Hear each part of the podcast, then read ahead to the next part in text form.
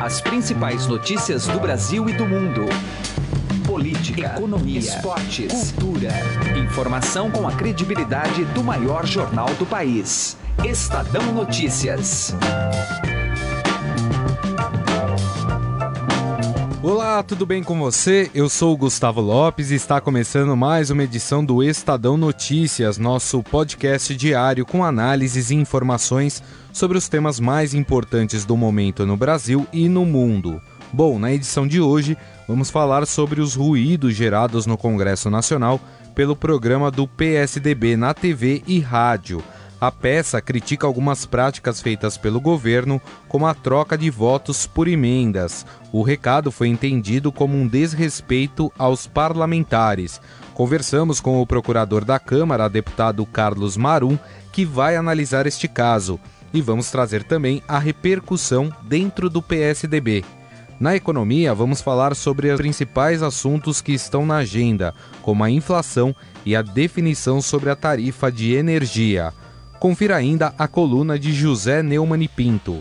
Lembrando que este programa, o Estadão Notícias, também pode ser ouvido no Spotify. Para encontrá-lo e acompanhar todas as nossas publicações, basta acessar a plataforma e colocar o nome do podcast na busca. Bom, para você participar aqui do Estadão Notícias, basta mandar seu e-mail para podcast@estadão.com. podcast@estadão.com. Estadão Notícias. Política.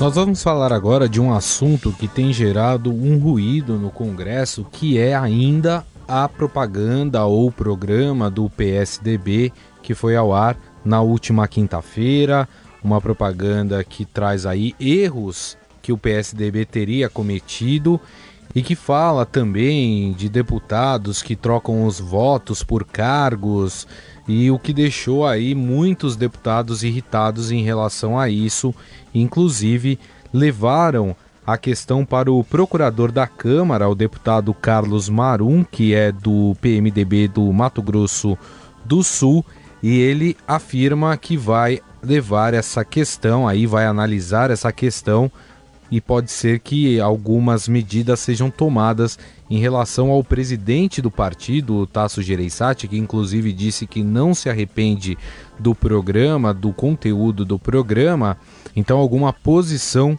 será tomada. Por isso, nós estamos na linha com o procurador da Câmara, o deputado Carlos Marum, que vai nos falar um pouco sobre o que pode acontecer aí daqui para frente, baseado no programa do PSDB. Deputado, já deu para analisar o tamanho do descontentamento dos deputados? Já houve uma conversa com alguns deles, inclusive com o presidente da Câmara, Rodrigo Maia? É natural que isso tenha causado um descontentamento, um desconforto em um grande número de parlamentares, né? Certo? Especialmente aqueles que compõem a base do governo. Certo. Tá? É, alguns até me ligaram, né? É, eu conversei com, com, o presidente, ele também não está contente, é o presidente Rodrigo Maia, mas uh, acabou que nós vamos na, vou analisar as possibilidades lá com os nossos advogados, vou re, rever o programa também, uh, e daí vamos, vamos analisar. E, e, também ouvir alguns colegas, eu avaliar, avalizar se, se, tomaremos alguma medida ou não em relação ao assunto. O, o senhor Trago chegou... político já está feito. O senhor assistiu o programa, deputado? Ah, não, não assisti todo o programa. Eu assisti, mas assisti algumas partes principais do programa, tá? E o senhor acha que, nesse caso, apurado que houve algum exagero, que algum deputado se sentiu ofendido com este programa, o que, que pode ser feito? Entendo que pode se. Eh, as medidas são uh, aquelas que, que são previstas para casos de, de calúnia, difamação, injúria, né? Certo? Então, eu penso que, que é analisar, já que também não foi uh, feito, foi feito em relação a um coletivo, não foi, uh, digamos, uh, citado o nome de ninguém.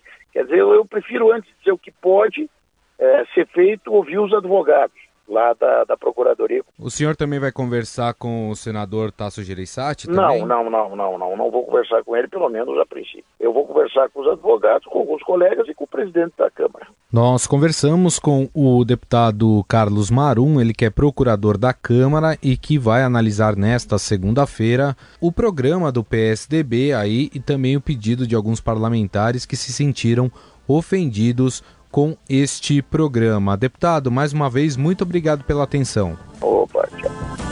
E ainda sobre esse assunto, sobre o programa do PSDB que foi ao ar, nós vamos conversar da repercussão deste programa dentro do partido, dentro do PSDB, com o repórter de política do Estadão, Pedro Venceslau. Tudo bem, Pedro? Tudo bem. É um programa que chamou atenção, o, o, PSDB admite erros, mas também critica a forma como o governo tratou, por exemplo, a questão de angariar votos, como, por exemplo, a troca por emendas parlamentares, e isso deixou alguns deputados chateados. Dentro do PSDB, qual que é a avaliação em relação ao programa? Bom, o PSDB eh, não foi consultado como um todo, nem a Executiva Nacional, nem o Diretório Nacional, sobre o conteúdo do programa. Eu conversei, por exemplo, com o presidente, vice-presidente nacional do PSDB, o, vice, o ex-governador Alberto Goldman, que chamou o Tasso de coronel. Uma, foi, pegou pesado. Disse que o Tasso agiu como um cacique ao, ao não consultar o partido e que ficou especialmente incomodado quando o programa disse que o PSDB num momento de autocrítica, foi fisiologista, ou seja, trocou apoio político por cargo. O fato é que o PSDB tem quatro ministros né, no governo Temer e, aí, e, e esses ministros trabalharam forte para barrar a denúncia contra o Temer. A reação do Tasso foi apenas uma das reações pesadas que aconteceram dentro do PSDB após, a, na quinta-feira, o programa ser exibido. O presidente afastado do partido, o senador Aécio Neves, de Minas Gerais, é, chegou a cogitar reassumir a presidência do partido para escolher um dos oito vice-presidentes para ocupar o lugar do Tasso, ou seja, destituir o Tasso da presidência. O estatuto do PSDB prevê isso. Mesmo afastado, o Aécio ainda tem a prerrogativa de definir o futuro do partido. Isso ainda não aconteceu e pode ser que aconteça. O, em sua defesa, o senador Tasso Gereissati passou a dizer que ele consultou sim algumas lideranças do partido. Uma delas foi o ex-presidente Fernando Henrique Cardoso. Eu entrei em contato com a assessoria dele e fiquei sabendo que, de fato, o ex-presidente recebeu o roteiro, não o programa finalizado, e palpitou, aprovou o roteiro e foi o presidente, o ex-presidente Fernando Henrique Cardoso, quem, inclusive, é, sugeriu que se colocasse o termo presidencialismo de cooptação. O programa original, o roteiro original, falava em presidencialismo de coalizão, que tá. foi o que o Fernando Henrique praticou. Essa polêmica ainda está longe de acabar, é, causou mais, mas aprofundou um rastro do PSDB que já vem lá de trás e que deve durar até a Convenção Nacional do Partido, marcada a princípio para dezembro. É, inclusive a, o procurador da Câmara, como a gente ouviu há pouco, o Carlos Marum, disse que vai analisar o caso, Vários deputados disseram que se sentiram ofendidos com, com esse programa do PSDB. O Marum citou inclusive o presidente da Câmara, Rodrigo Maia, disse que ficou bastante incomodado com o programa do PSDB. Então vamos ver aí quais serão os próximos capítulos. Outro também que já tinha falado mal do programa do PSDB foi o prefeito de São Paulo, João Dória. Inclusive, numa entrevista aqui para o podcast, para o Emanuel Bonfim, ele tinha dito que poderia significar o sepultamento do partido, enfim, algo do tipo. Mas lá em Fortaleza, ao lado do Tasso Gereissati, o Dória não quis falar muito sobre o programa, né? Pois é, o Dória foi recebido em Fortaleza pelo Tasso nessas viagens que ele vem fazendo pelo Brasil, com ritmo de campanha. E para não criar ali um clima de constrangimento, ele evitou fazer críticas ao programa e disse apenas que não assistiu ao programa. Já tinha criticado antes. Mas depois disso, é, ele passou a defender a antecipação da Convenção Nacional do PSDB de dezembro para outubro, segundo ele, para serenar o partido. De fato, o PSDB vai sangrar muito daqui até outubro, quando vai ser eleita a nova direção partidária e, consequentemente, o novo, o, o provável candidato a presidente do partido. Isso é, é difícil de acontecer, segundo o secretário-geral do PSDB, Silvio Torres, que é muito ligado ao Geraldo Alckmin, porque já foi definida justamente hoje, definido hoje o calendário de convenções do partido. Então tem um ritual a ser seguido. Começam com as convenções municipais em outubro, as convenções estaduais em novembro e em dezembro a convenção nacional. Você não pode pular etapa. Você não pode antecipar para outubro a convenção nacional, porque você não vai ter tempo de fazer as convenções municipais. Pior que isso, antes da convenção municipal, você tem as convenções zonais. Tá. Esse é o caso de cidades grandes, como São Paulo, que você tem bairros muito populosos então você tem diretórios zonais que tem que escolher os delegados que vão votar no municipal, no estadual e no nacional consecutivamente. Esse foi o repórter de política do Estadão, Pedro Venceslau, falando um pouco sobre esse imbróglio que causou o programa do PSDB na TV e também no rádio. Pedro, mais uma vez, muito obrigado. Obrigado e um abraço a todos. Estadão Notícias. Direto ao assunto com José Neumann e Pinto.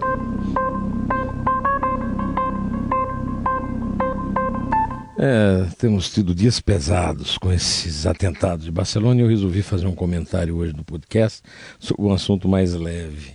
Tem uma moça chamada Alberta Lussinger, de 33 anos, filiada ao PCdoB e candidata a deputada nas próximas eleições, segundo declarações dela. Essa moça é aquela neta de um ex acionista do Banco Credit Suisse, que prometeu doar 500 mil reais ao Lula. Pois bem, ela foi proibida de doar. Sabe por quê? O juiz da 26ª Vara Felipe Viani, decretou que ela só pode doar qualquer coisa a qualquer instituição, a quem lhe interesse, se primeiro pagar uma dívida que ela tem grande numa loja de decorações. Aí apareceu na reportagem do Estadão a notícia de que ela também não paga o condomínio do prédio de luxo onde mora em Higienópolis, desde dezembro de 2014, a ponto de o apartamento estar sendo posto à venda. E aí eu me lembrei que essa senhora foi mulher do delegado Protógenes Queiroz, que apresentou-a como herdeira de um grande banco e, por isso, justificativa patrimonial para um apartamento que ele tem em Genebra, na Suíça. Acontece que ele está foragido da justiça brasileira em Genebra, na Suíça, morando nesse apartamento, abrigado pelas autoridades suíças com um asilo político. E a moça não está pagando sequer o condomínio do prédio onde mora. Ela já deu uma declaração por rede social de que vai doar o dobro para o Lula, como se o juiz não tivesse uma decisão que valesse coisa nenhuma. Ela pode ser até uma pândega. Agora, eu acho que a justiça brasileira devia ser menos leniente e cobrar mais do Protógenes, que a usou como pretexto de patrimônio e, afinal, parece que patrimônio ela não tem.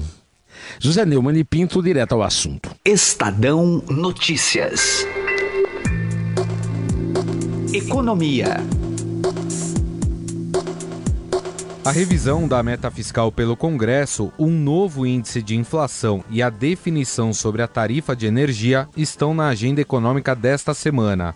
Acompanhe a conversa de Heisen Abac com a editora de economia da Agência Estado e colunista da Rádio Eldorado, Silvia Araújo. Bom, Silvia, um dos assuntos dessa semana, a meta fiscal, que deu muito que falar na semana passada e agora precisa ter andamento no Congresso, né? Pois é, Heisen, e vai ser difícil, né? Porque é, o pessoal lá da comissão mista do orçamento na semana passada já mostrou alguma resistência aí para a mudança é, da meta fiscal desse ano, de 2017, e para o ano que vem de 2018. Depois de várias reuniões, enfim, saíram os números, né?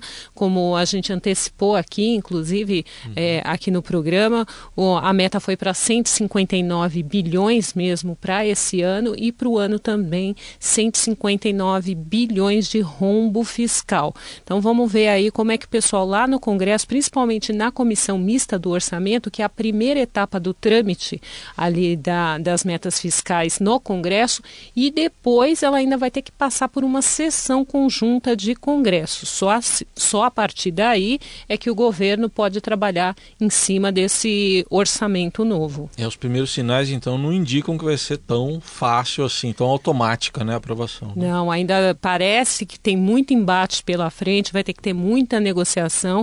O presidente Michel Temer vai ter que se valer ali daquele capital político que ele tem, daquelas negociações que ele consegue é, fazer no Congresso para fazer com que o trâmite seja rápido. Lembrando que para o ano que vem, para 2018, o orçamento precisa ser aprovado o quanto antes. Né? Existe uma expectativa de aprovação do orçamento para o final desse mês, dia 31 de agosto. Bom, de indicadores econômicos, o que, que dá para destacar? Tem inflação que vai ser divulgada, é isso? Tem inflação, tem IPCA 15, né, que é a prévia é, do IPCA fechado do mês, que é aquele IPCA que o Banco Central persegue ali para fazer a política monetária. A expectativa é que esse IPCA 15, que é referente ao mês de agosto, ele venha um pouco mais alto.